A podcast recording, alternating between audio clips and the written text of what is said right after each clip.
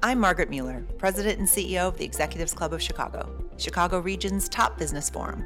Join me on the Executives Exchange as I go deep with some of the most successful executives from the Chicago region and unlock the keys to their success.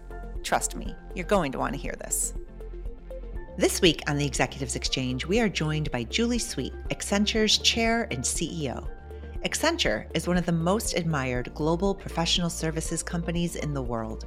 Tune in to learn how technology is driving the next generation of business success, the future of work, attracting top talent, and building and sustaining an inclusive culture. Julie, thank you for joining us today. I was telling you before we started that not only is Accenture an important global company, it's a really important member of the Chicago business community, as I'm sure you know.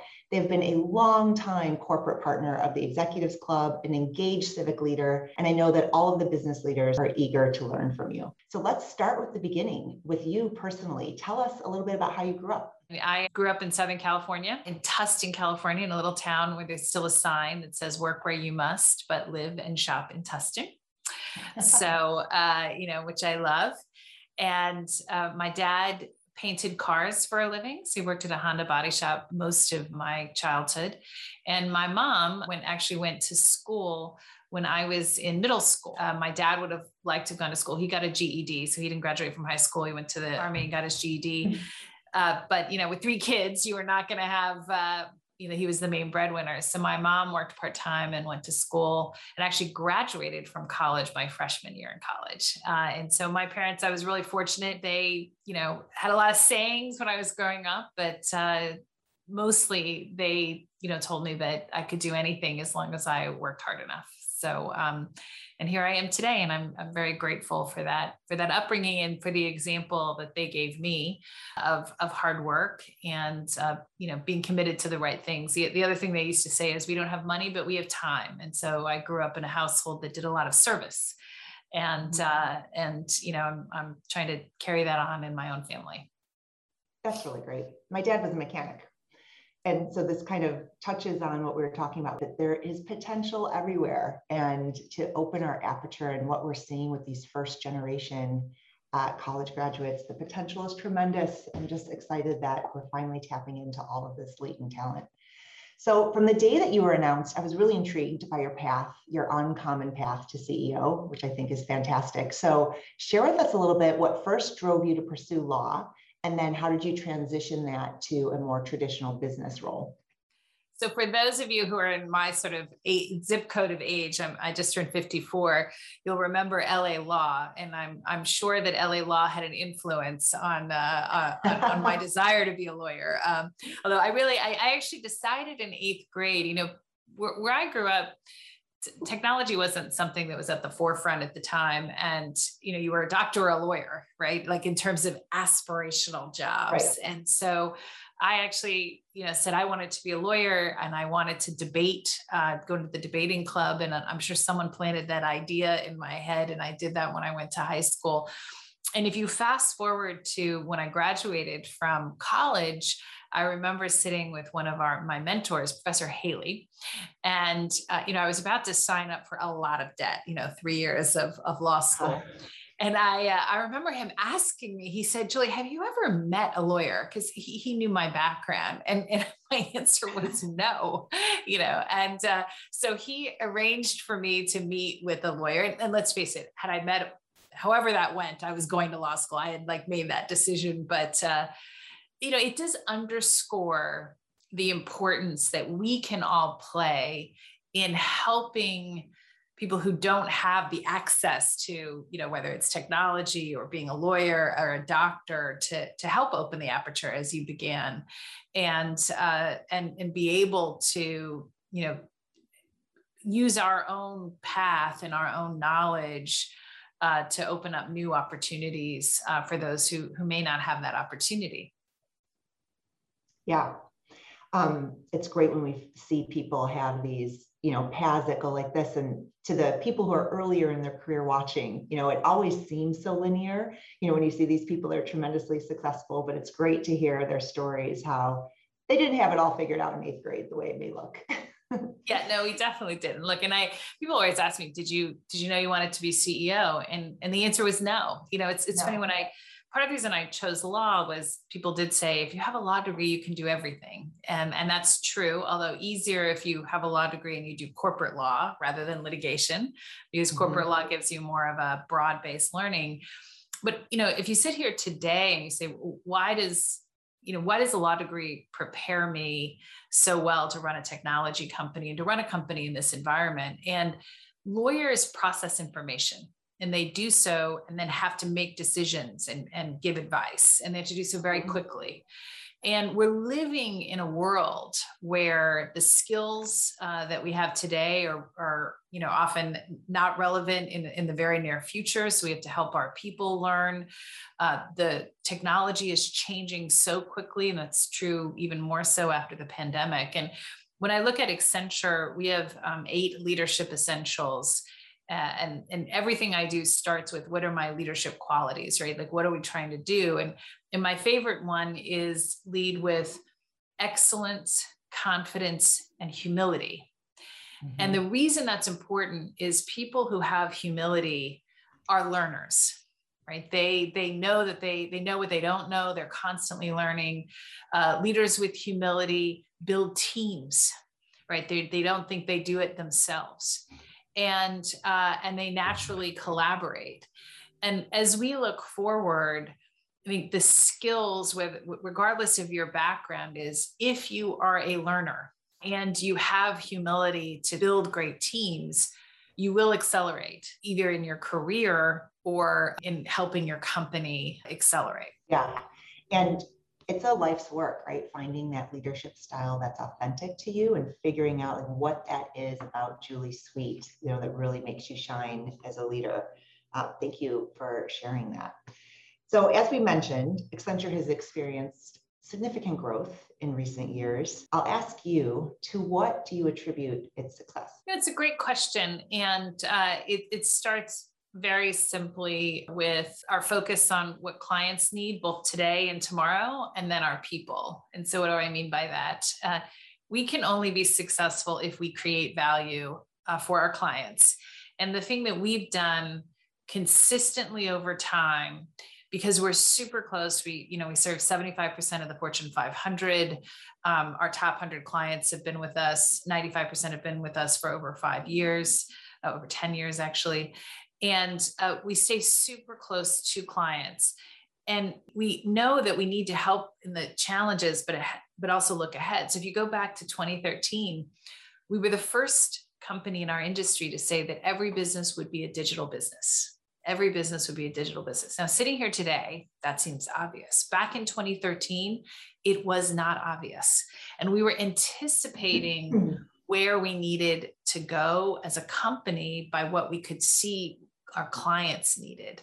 And that's why we started our first transformation. And you know we are in perpetual transformation. And i think that's even more important of a mindset today than it was back then because even as we predicted that every business would be a digital business our own business was less than 20% digital cloud and security and we executed a strategy that in 6 years we went from less than 20% to 70% so we literally reinvented the core of our business over six years. And that yeah. really brings me to the second point is why are we successful? And it is a focus on our people. I mean, people are our business, people plus technology, because you know we use a lot of technology today instead of people. Uh, we have a technology, AI, and data first mindset. But we have focused on people back in 2013 was when we made the big shift to say We've always been a leader in inclusion and diversity, and we were well ranked, but we couldn't change the face of Accenture in terms of our core business unless we were going to be innovation led, which required us to be more diverse. Uh, we also focused on, you know, what does it take to retain diverse talent? And by diversity, I mean broadly. It's it's everything from gender and race and sexual orientation, but also to geographic and age. And so, what do we need to feel like every day? Because you can have, you know, top down leadership, you can have programs and policies, and then how do you make sure people feel they belong? And so, our focus on people, and when you go back to our eight leadership essentials, which I'm happy to share it with you all, by the way, if you want me to give you a link later. One of them is very simple care about our people personally and professionally. care about our people personally and professionally. It's not fancy consultant talk, it's pretty simple. And that is at the core of how we look at you know growing leaders and what we measure them on and in the context of the corporation you know that's everything from how we think about our benefits like because you know what does it mean to care about them personally? Well way before the pandemic one of the things we did in the us for example was to provide um, second opinions that were virtual because many of our people didn't live in places where they were closest to the best hospitals in the US. And yet, if you think oh, about it's like medical second opinions, medical second opinions. So, if you think about the most important moments in your life outside, is when a loved one or yourself is facing right. a serious illness. Right. And so, we thought about how can we leverage our scale to meet the need of our people at this moment like that's about that's how you think about tangibly caring right. for our people personally and professionally. And I have a million examples of what that means, but it's not just words, right? It's it's saying that and then acting upon it. And and even as we look at the great resignation, our industry has higher attrition, but where we see our attrition is is mostly concentrated in India in a very low um, uh, pro- professionals. Our executives and above we have not seen the kind of attrition uh, that many are seeing. I mean, in my in our industry, it's higher relative to other industries, and I really believe that is because of our core values around uh, people uh, yeah. and caring for them professionally and personally. And thank you for giving a concrete example. You know, that's what I appreciate. You know, not to just say, "Oh, and we really put our people first. It's like, well, how actually do you do that? And you gave a great example, and I do want to dig into it more. So we'll get to that in a minute I first want to talk about something that you mentioned that uh, your ability to look ahead in 2013. And that's what's the hallmark of our CEO series with people like you is that it gives our members and business leaders an opportunity to hear from you what you are seeing that they may not be able to see. So now in 2021, almost 2022, you have a unique perspective on where things are headed. What major trends are you seeing now in the marketplace? Sure, it's a great question, and I and I want to take it because I think there's a there's both a huge opportunity and also a huge watch out in terms of what's happening in the market right now. So I want to take you back to 2019 for a moment, which is when we put out some uh, research that was some of the best we've done in our history. And at the time, way before the pandemic, we were saying, you know, for those who were already leading in digital, was it paying off? Right? And we did this research across 8,000 companies and 20 industries and or 20 countries and 13 industries. And what we looked at is we measured companies by their technology depth, breadth, leadership, and culture. And at the time, the top 10% were performing 2x the bottom 25%. And this was on average across the industries. Mm-hmm. When you got to the pandemic, we predicted that overnight that gap had widened and we committed to doing that research again a year into the pandemic and we published it in the last uh, few months. And that guy gap widened from 2x to 5x oh wow. 2x to 5x but what was really interesting which i think is inspiring is that there was a group that statistically didn't exist back in 2019 and that is what a group we're calling the leapfroggers. About 18% of companies on average are performing at 4x the bottom 25%. And these are companies that weren't leaders going in, they're not in that 10%, but who have committed to taking the same steps. And there are three things that we see in the leaders and the leapfroggers. So just I just want you to think about this. It's about a third of most industries. And the three things we see are first, they're touching two times the number of processes and the, have a much broader reach across the organization and what they are changing. And we call that compressed transformation. It is absolutely driving our business and it's hugely increased in the last 12 months compared to pre pandemic. So, compressed transformation. The second thing is they're cloud first and embracing emerging technologies. So, in the US, for example, among the leapfroggers, 55% significantly increased their investment in artificial intelligence. So, cloud first and emerging technologies. And then the third piece is they pivot their IT budgets from sort of maintenance and business as usual to innovation and embracing new technologies. And I would tell you, since I work with leadership teams across the board, they're also pivoting the amount of time they're spending at the leadership table on the future, on innovation, as opposed to, you know, uh, the BAU. Now, why is that significant? It's because there's two thirds that don't fall into leaders or leapfroggers. And what you're beginning to see is that those companies who immediately after the pandemic started pushing ahead with compressed transformation, either to widen their gap to a leapfrog, those are major programs that take time. And you're starting to see in industries the results of those programs coming online. And you know, I predict over the next 12 to 18 months, you're going to see more of it because they started at different places. They give those companies a digital core that allows them to accelerate and grab new value uh, that I think will be very impactful because as many as many people said, you know, tra- that the pandemic caused transformation to speed up, the actual work of moving to the cloud, cleaning up your data, finding new ways of working is really you know difficult. And uh, and you can't do that sort of simply overnight. The last thing i want to give you an example of though is a lot of it you can do a lot faster than if you had been a leader five years ago.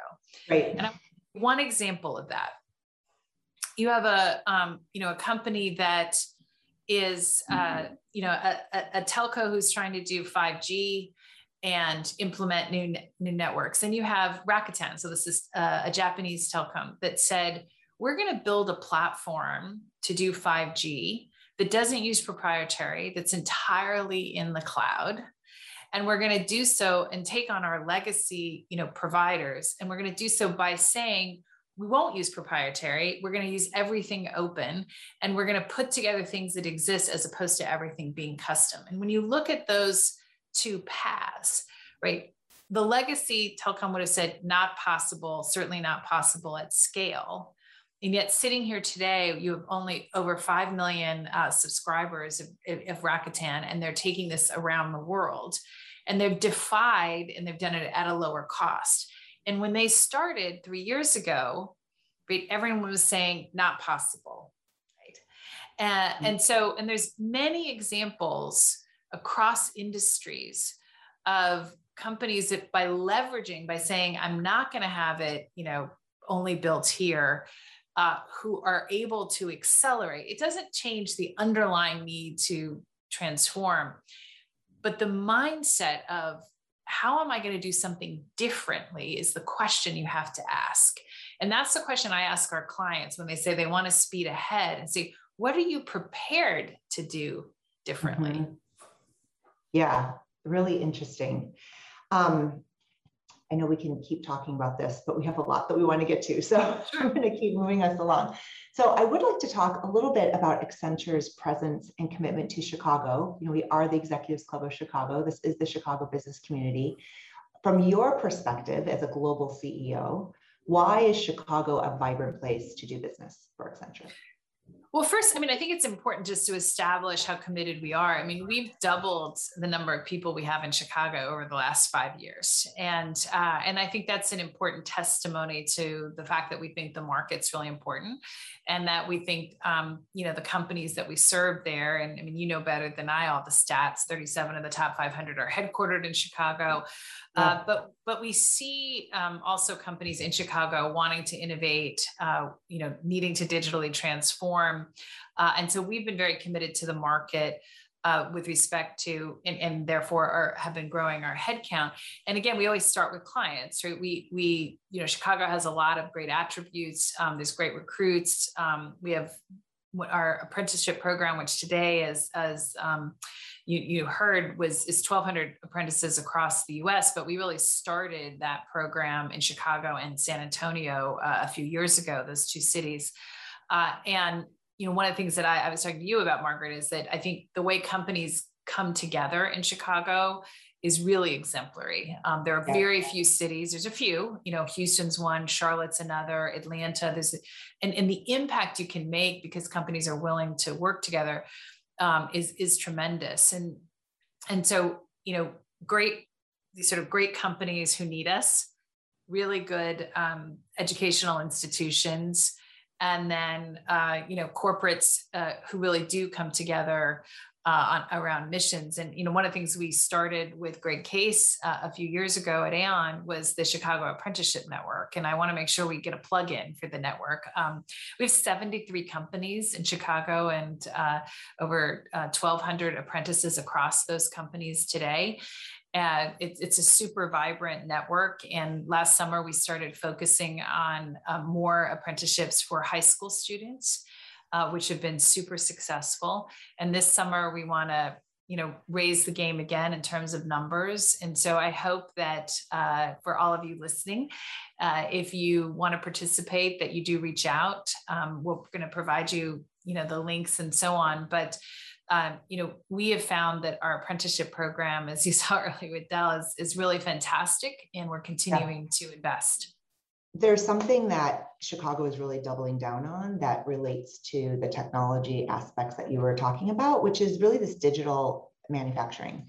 And we have a number of companies here who are doing, you know, great work. We have Fast Radius, which is this cloud manufacturer, and these companies that we've seen what's happened with supply chain during COVID, and that now more than ever, the idea that you can manufacture what you need, where you need it, you know, almost on demand. And we have a lighthouse manufacturer, a World Economic Forum lighthouse manufacturer right here in Chicago. So it's a big industry, big focus of Chicago. I know it's also a big focus of Accenture. So I'd love to hear just a little bit more what you've been doing around the digital manufacturing space. Sure. I mean, we we uh, have talked about sort of the next digital frontier is really manufacturing and supply chain, and uh, we've been investing in this over a decade. The pandemic has certainly accelerated much faster uh, than we thought, but not just the pandemic, but the actual coming online of relevant technologies that weren't available in some cases even two years ago. So you think about things like Luminate from Blue Yonder or SAP's um, uh, S4HANA, you know, modules, which have only come online and really provided some of the opportunities to accelerate in that space. Uh, and uh, there's a Gartner study that came out recently that says that 91% of boards of directors interviewed believe that over the next 12 months, the biggest opportunity for digital transformation is in fact in manufacturing and supply chain. Mm-hmm. Uh, and, and so this is an area that in many many ways has not had a lot of um, uh, focus uh, for, for various reasons. But i think there's a couple things as you think about like what's happening here and i'll just tell you the tale of two clients right? So we have one client in the consumer goods uh, area that's been a leader in digital like i talked about before sees the opportunity in manufacturing particularly with the use of digital twins and they said we're going to work differently ourselves. And in the middle of the pandemic they came to us uh, and one of our ecosystem partners and said, we really want to um, uh, help create more sustainable, uh, more sustainability in their product in terms of how they fill this particular product and cut costs. And they want to do it rapidly. We did a proof of concept in 12 weeks on the shop floor the three companies coming together with the idea of scaling rapidly and actually doing so not by asking plants, because in a lot of times uh, companies with manufactured um, plants around the world, uh, you know, they, they try to sell to the plants as opposed to saying we're going to go rapidly. And there they were, we were successful together and we're now scaling it. You have another client, same time frame they did they built the technology themselves and then they came to us and said we're having a hard time scaling what we built in order to take it to our plants and we're having a hard time convincing our plants. And i said two things to the ceo i said the first thing is did your team first check whether what you were building is already someplace out there?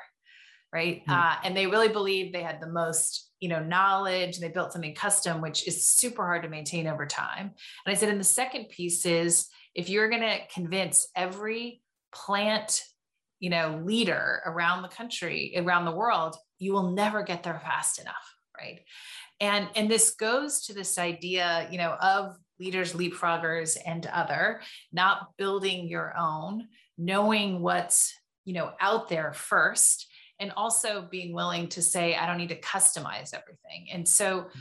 you know we do believe that in manufacturing and supply chain there is a battle going on right now as to who is going to make this a real competitive advantage. And that's particularly true in certain industries because life sciences manufacturing, for example, is different than in you know consumer right. goods, just different in chemicals.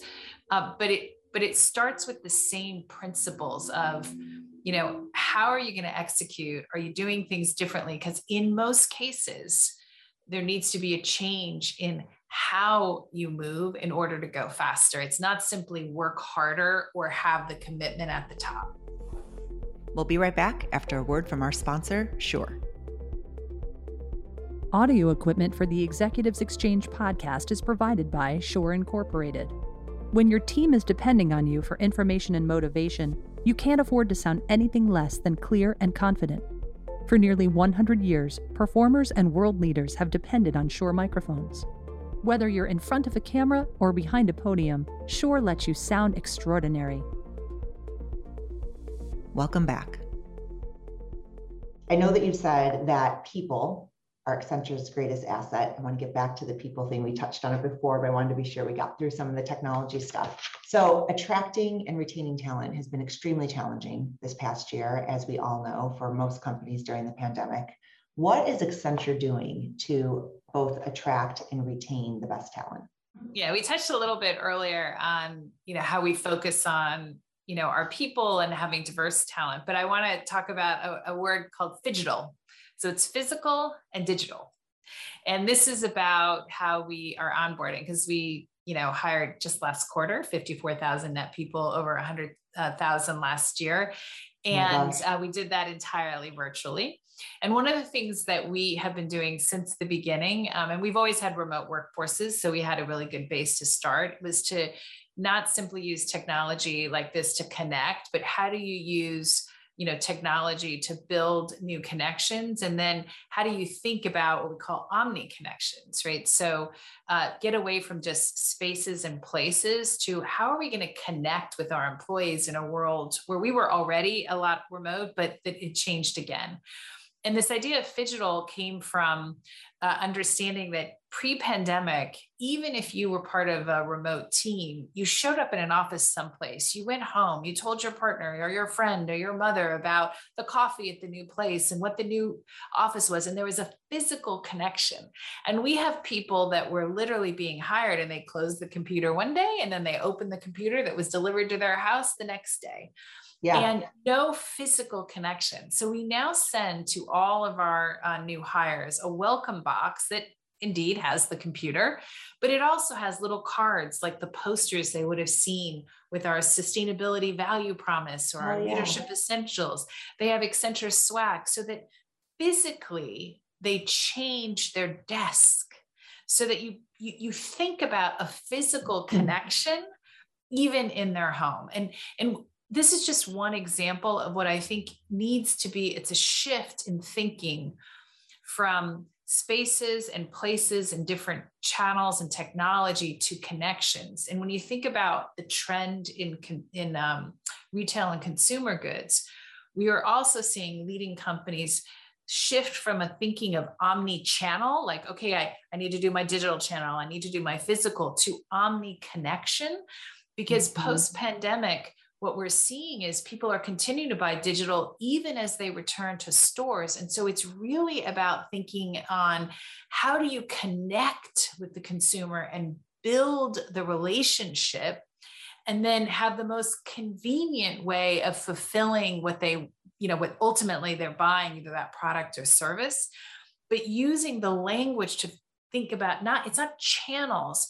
Every channel is an opportunity to connect. And so as you yeah. as you asked about like what are the new trends, moving from omni-channel to omni-connection as you think about connecting uh, uh, as you think about customers and then within employees moving from the concept of hybrid working to omni connections and having that inform your strategy yeah. And you're in the process of building this tremendous Accenture Tower in Chicago. Yes. So you have a chance now to create, like literally physically, the workplace of the future.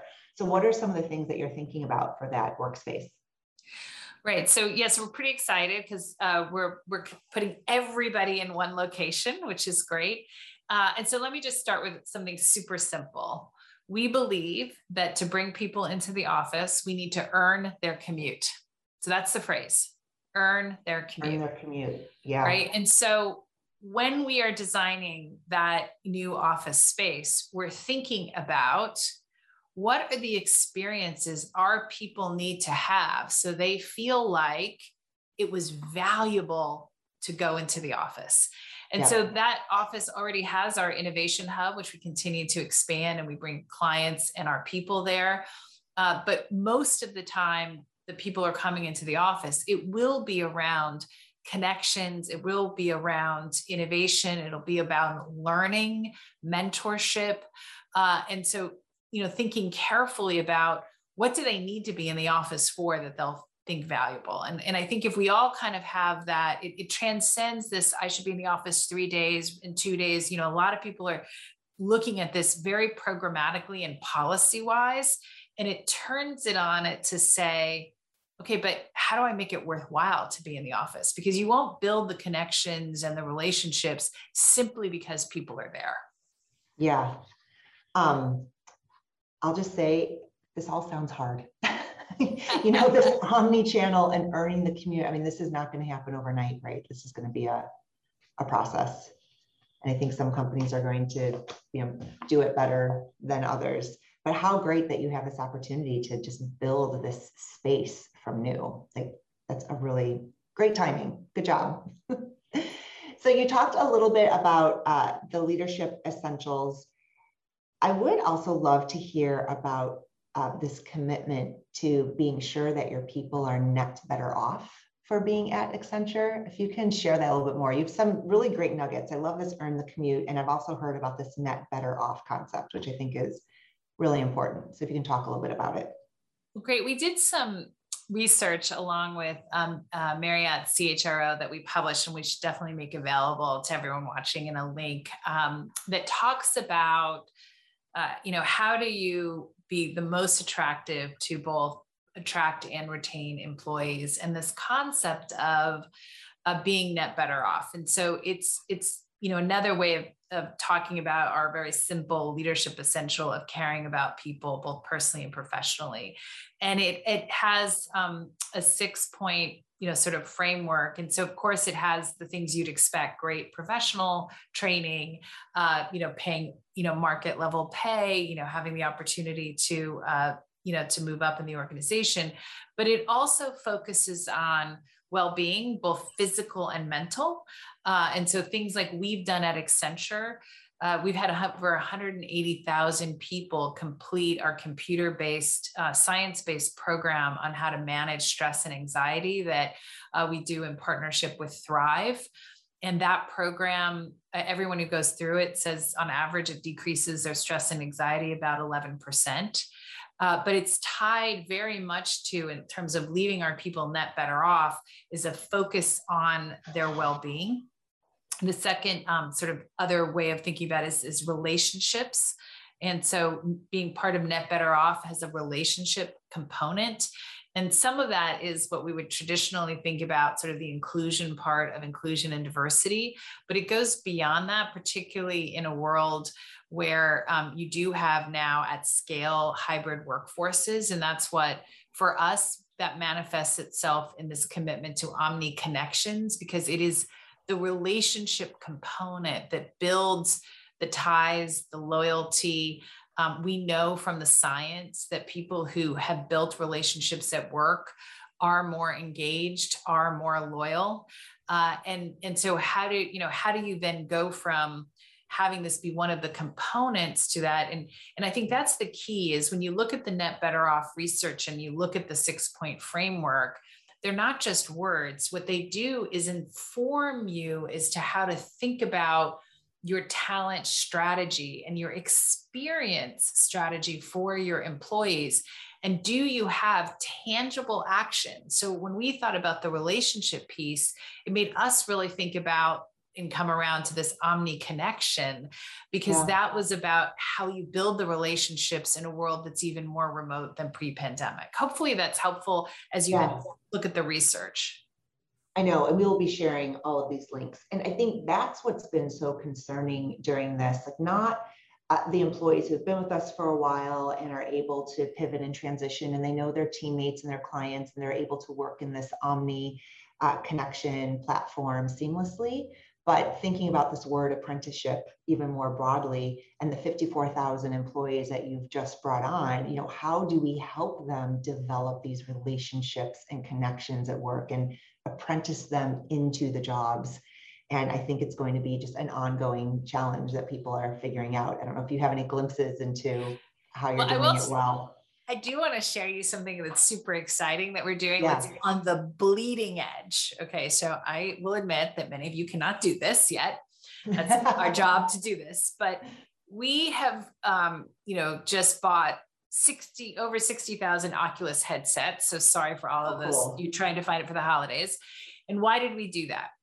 So again, if you go back to how do you build relationships? One of the ways you build relationship is through shared experiences which right. we are not able to do in many parts of the world still. And one of the things we piloted during the pandemic was to use virtual reality to create shared experiences as a part of our onboarding. Now, virtual reality, the science says, actually helps your learning. So it's a way of teaching, you know, and onboarding people around Accenture that we know is effective. Not doing virtual reality for hours, by the way. There's like time segments. It's usually on average 30 to 45 minutes. But the science says you can actually learn better in virtual reality. So if done correctly. But also the technology we use microsoft's Mesh and then our own platform that we've been building for a decade. And i'm telling you a decade ago it was terrible. Now it's amazing. Like you you use this platform you get off. It's almost jarring because it's so real. Yeah. and and so what we did was was to design to say when we're onboarding of all of these people we can ha- we want them to learn differently and better. So a part of it's virtual but also have this cool experience with each other because right now the technology is still pretty new and have something to talk about. Isn't that great? It's a shared experience and an exposure, of course, from the moment they come to Accenture that we're going to be cutting edge. And so I wanted to share that because, first of all, I think virtual reality is amazing right now and can be leveraged more cost effectively and more realistically than many companies are using it. But also, it's an example of how to really not just digitize your onboarding or, or your relationship building by using you know zoom and teams et cetera for video but thinking about how technology can also enhance the building it using old fashioned principles like it's really cool to do something together and you could do something together new even virtually. Yes. And there's even some early research coming out of stanford that virtual reality has experiences have a way to imbue empathy like multiples many many multiples above any conversation hearing about someone's experience because you can literally and figuratively put yourself in someone's shoes and experience the world as them. I mean it's early days in that data too but i'm so excited for the potential of this which then gets us to um, inclusion and diversity which is also a really big aspect of Accenture's mission. How have you been approaching it? What have you learned? We know that this is a big focus for many companies. What can they learn from you? Is there, if for those who are maybe embarking on this for the first time? Well, maybe to put another plug in for um, apprenticeship programs, if you look at Chicago, the approximately 1,200 apprentices that we have in the Chicago area network are diverse from a geographic perspective, since about 50% come from the south and west sides, where there's a big focus on economic recovery, and over 60% are diverse and over 80% do not have four year degrees. And so apprenticeship programs are a way of accessing great talent and also great diverse talent. So just a little plug there. Uh, I mean, you know, look, if you go back to the 2013 when I said that we had to rotate our entire business, at the time, our philosophy was we were fast followers and you were not going to be successful, we had to become innovation led. And so we made the decision, even as we were facing financial headwinds, because that same year we also missed earnings for the third time in our history, uh, as we started to see the shift in technology that our clients couldn't see yet begin to impact us. We said we need to double down on diversity because we would not become innovation led and move from a culture of fast following unless we were more diverse broadly speaking. And so it became at the top table a business strategy uh, within a couple of years, uh, with respect to gender, which applies globally.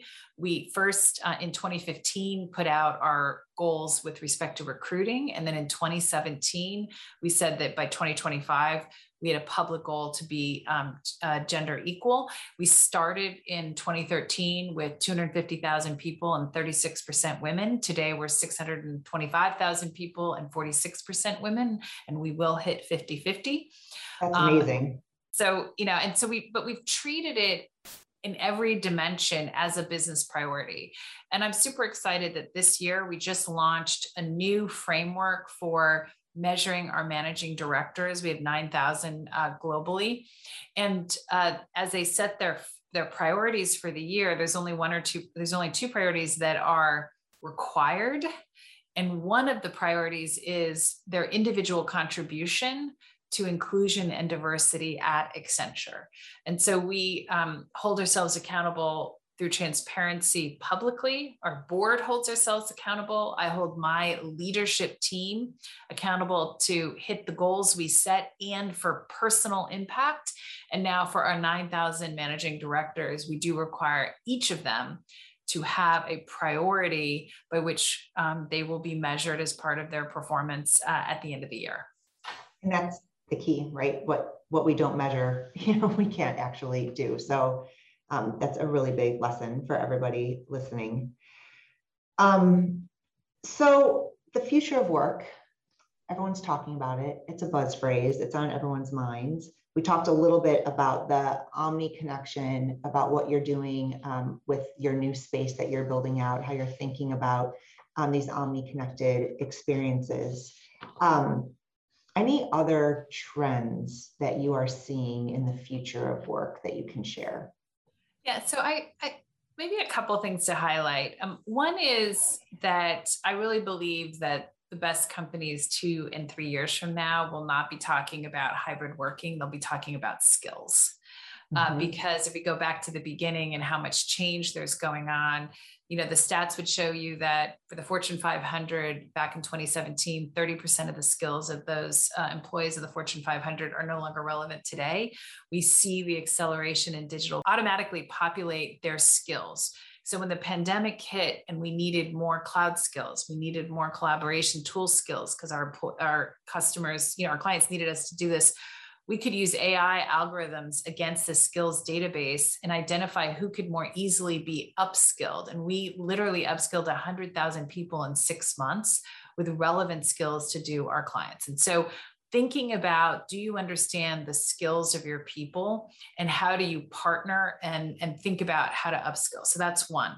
Yeah. The second, which is tied to what you started with earlier about what are the trends which is a different way and we're starting to see this conversation happen is shift again to the role of technology and in particular artificial intelligence. So just very simple ways of thinking about what's happening. Cloud is the enabler so we talk a lot about the move to the cloud. Data is going to be the driver like accessing data and then ai artificial intelligence will ultimately be the differentiator for companies mm-hmm. right and so if you think about that, has profound implications for workers, not the traditional, are they going to be displaced with their jobs? But what we know from those who successfully use AI and successfully use data, it's all about how you pair it with individuals.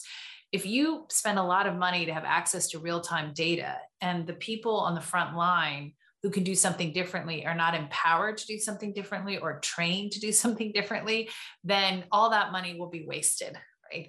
And AI will almost always, there's lots of systems that don't interact with humans, you know, so some things in manufacturing, et cetera, but lots and lots of AI that will really differentiate requires that human ingenuity to work together with the AI.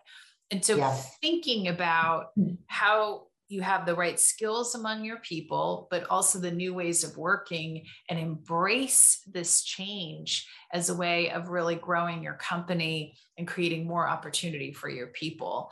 Uh, and I think that's a conversation that's only now beginning as you have leaders starting to kind of shift to okay yeah i've got my cloud what am i going to do with it how am i going to differentiate oh what does this mean for our people so yeah. just trying to flag something that i that's a it's a growing conversation that we're yeah. seeing right now. And I don't think everyone has fully embraced it yet, right? Like they're still not sure what they want to do with their workforce, uh, how they want their offices to be, and you've come out like early with a commitment, which is part of why you're ahead on all of this, right? Because you know where you're going and you're not still trying to figure out, well, are we going to come back? Are we not? You know, um, that's tremendous. So I do want to touch on sustainability just a bit. I, there's so much we could talk about. We're running out of time, but I want to be sure that we talk about this because sure. I know Accenture has a big commitment to sustainability. Uh, we just came out of the UN Climate Change Conference, which just wrapped in Glasgow. Uh, and so share with us a little bit about how you're helping your clients and what Accenture personally is doing. Sure. Well, maybe I'll start with COP26. I think many of us were disappointed on what happened on the government side, but it was a complete and seismic shift for um, the private sector. First of all, you had more more companies there than ever in the past.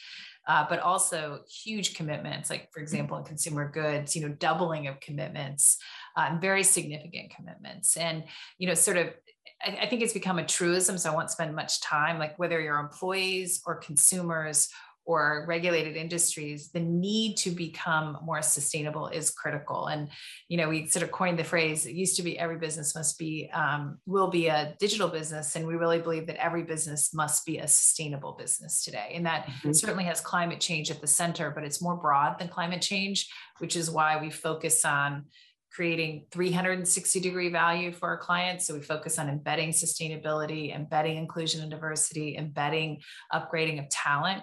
And that's how we at Accenture, starting with what our clients need, have shifted our own strategy last year. It was about becoming, you know, digital cloud and security. And then now it's about that 360 degree value. And so what does that mean? Well, you know, we are now with AI and machine learning, we've developed um, a green IT methodology. We're running a diagnostic against all of our work that is heavily AI and ML because actually it's super energy energy inefficient if you don't use the right techniques. And so we're working on green IT software development. We started there and we'll take it across our business. We helped launch the Green Software Foundation because we're super committed that in how we work, we will help our clients meet their sustainability commitments. And in the IT industry today, 4% of um, uh, emissions come from IT. It's projected to be 14% if things aren't changed by 2030. We're also taking on, you know, big areas. So 40% of emissions come from buildings. In fact, COP26 was notable that for the first time ever, they had an entire day devoted to sustainable businesses if you're listening and you don't know, is the business either that you own or lease? Is it maximum energy efficiency? Is it contributing to your commitment? Then it probably is not. Right. Mm-hmm. And it's a mm-hmm. super simple question. Again, technology that didn't exist a year or two year two years ago does exist now uh, we, we partnered with Johnson Controls, who came out with this technology. They have a managed service so that you can think totally differently. You can look at your network of buildings across the globe and operate them differently. You can work with your lessor in a different way.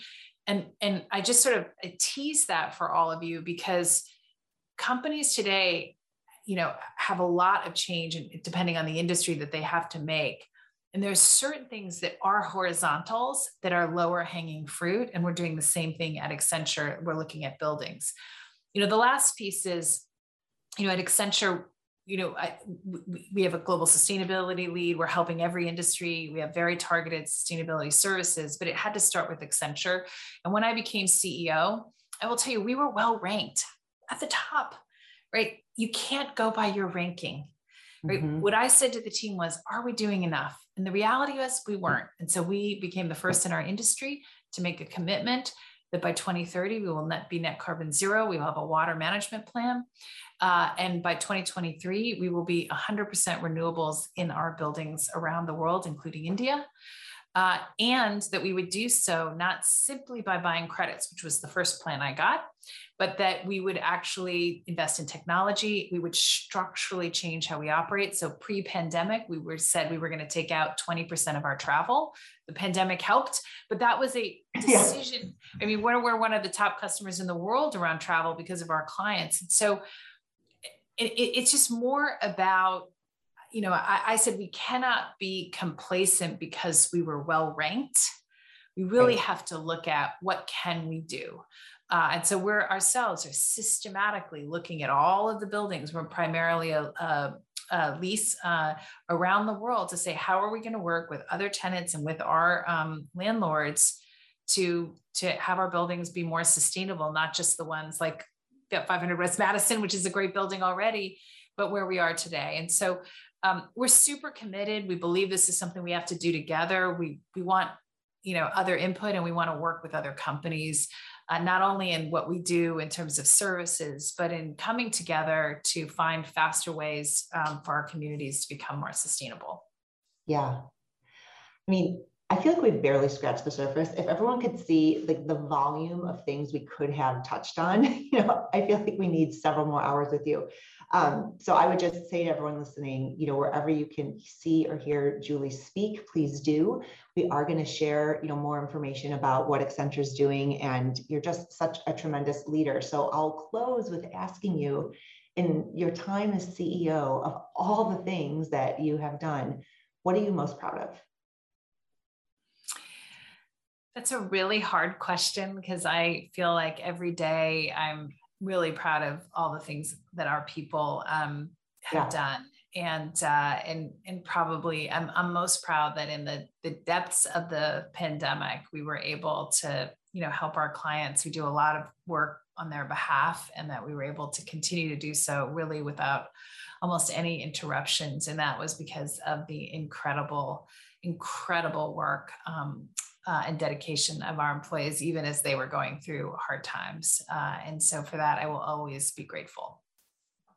And as you look forward, what are you most optimistic about? Look, I think we are building back better. I mean, I, I look at it all across the, the depth of the commitment, whether it's on inclusion and diversity or climate change or sustainability broader. There's a huge opportunity, and I see it happening. Uh, and so one of the things I tell my team is I know our clients want it. So if we can develop it to help them so that whenever we're doing moving to the cloud or doing something else, we can embed these things, it is what yeah. our clients want. And I think we have a huge opportunity and are in fact building back better. So that makes me very excited for our collective futures. That's really good to hear. So we learned so many cool things. I have some phrases now that are, will be with me forever. Um, phygital, earn the commute, you know, net better off, omni connection, so many things. And I just want to say thank you, Julie, for spending the time. And we're looking forward to everything that Accenture is going to be doing in the next decade. Well, thank you. Thanks for the partnership. Love what the Executive Club does and really just love the Chicago community. It was one of the first things that I got exposed to when I became the general counsel back in 2010 and I made my first trip to Chicago and I've just been so impressed by um, by this group of companies and uh, we feel privileged to be a part of it. So thanks for having me today and uh, good luck everyone. That's all for today's episode of the Executives Exchange, sponsored by Shure Incorporated. Thanks for listening. If you have Chicago speakers you think we should cover, please send us an email at media at executivesclub.org. The Executives Exchange is a production of the Executives Club of Chicago. Audio equipment for the Executives Club podcast is provided by Shure. Whether you're making a point or making history, Shure lets you sound extraordinary. It's written by me, Margaret Mueller, produced by Eva Penar. Research and support from the staff of the Executives Club of Chicago. We appreciate you subscribing and reviewing the show from wherever you listen. Feel free to follow the club on Twitter at Exec Club and on LinkedIn. If you have more questions or are interested about becoming a member at the Executives Club of Chicago, check us out on the web at executivesclub.org. See you next time.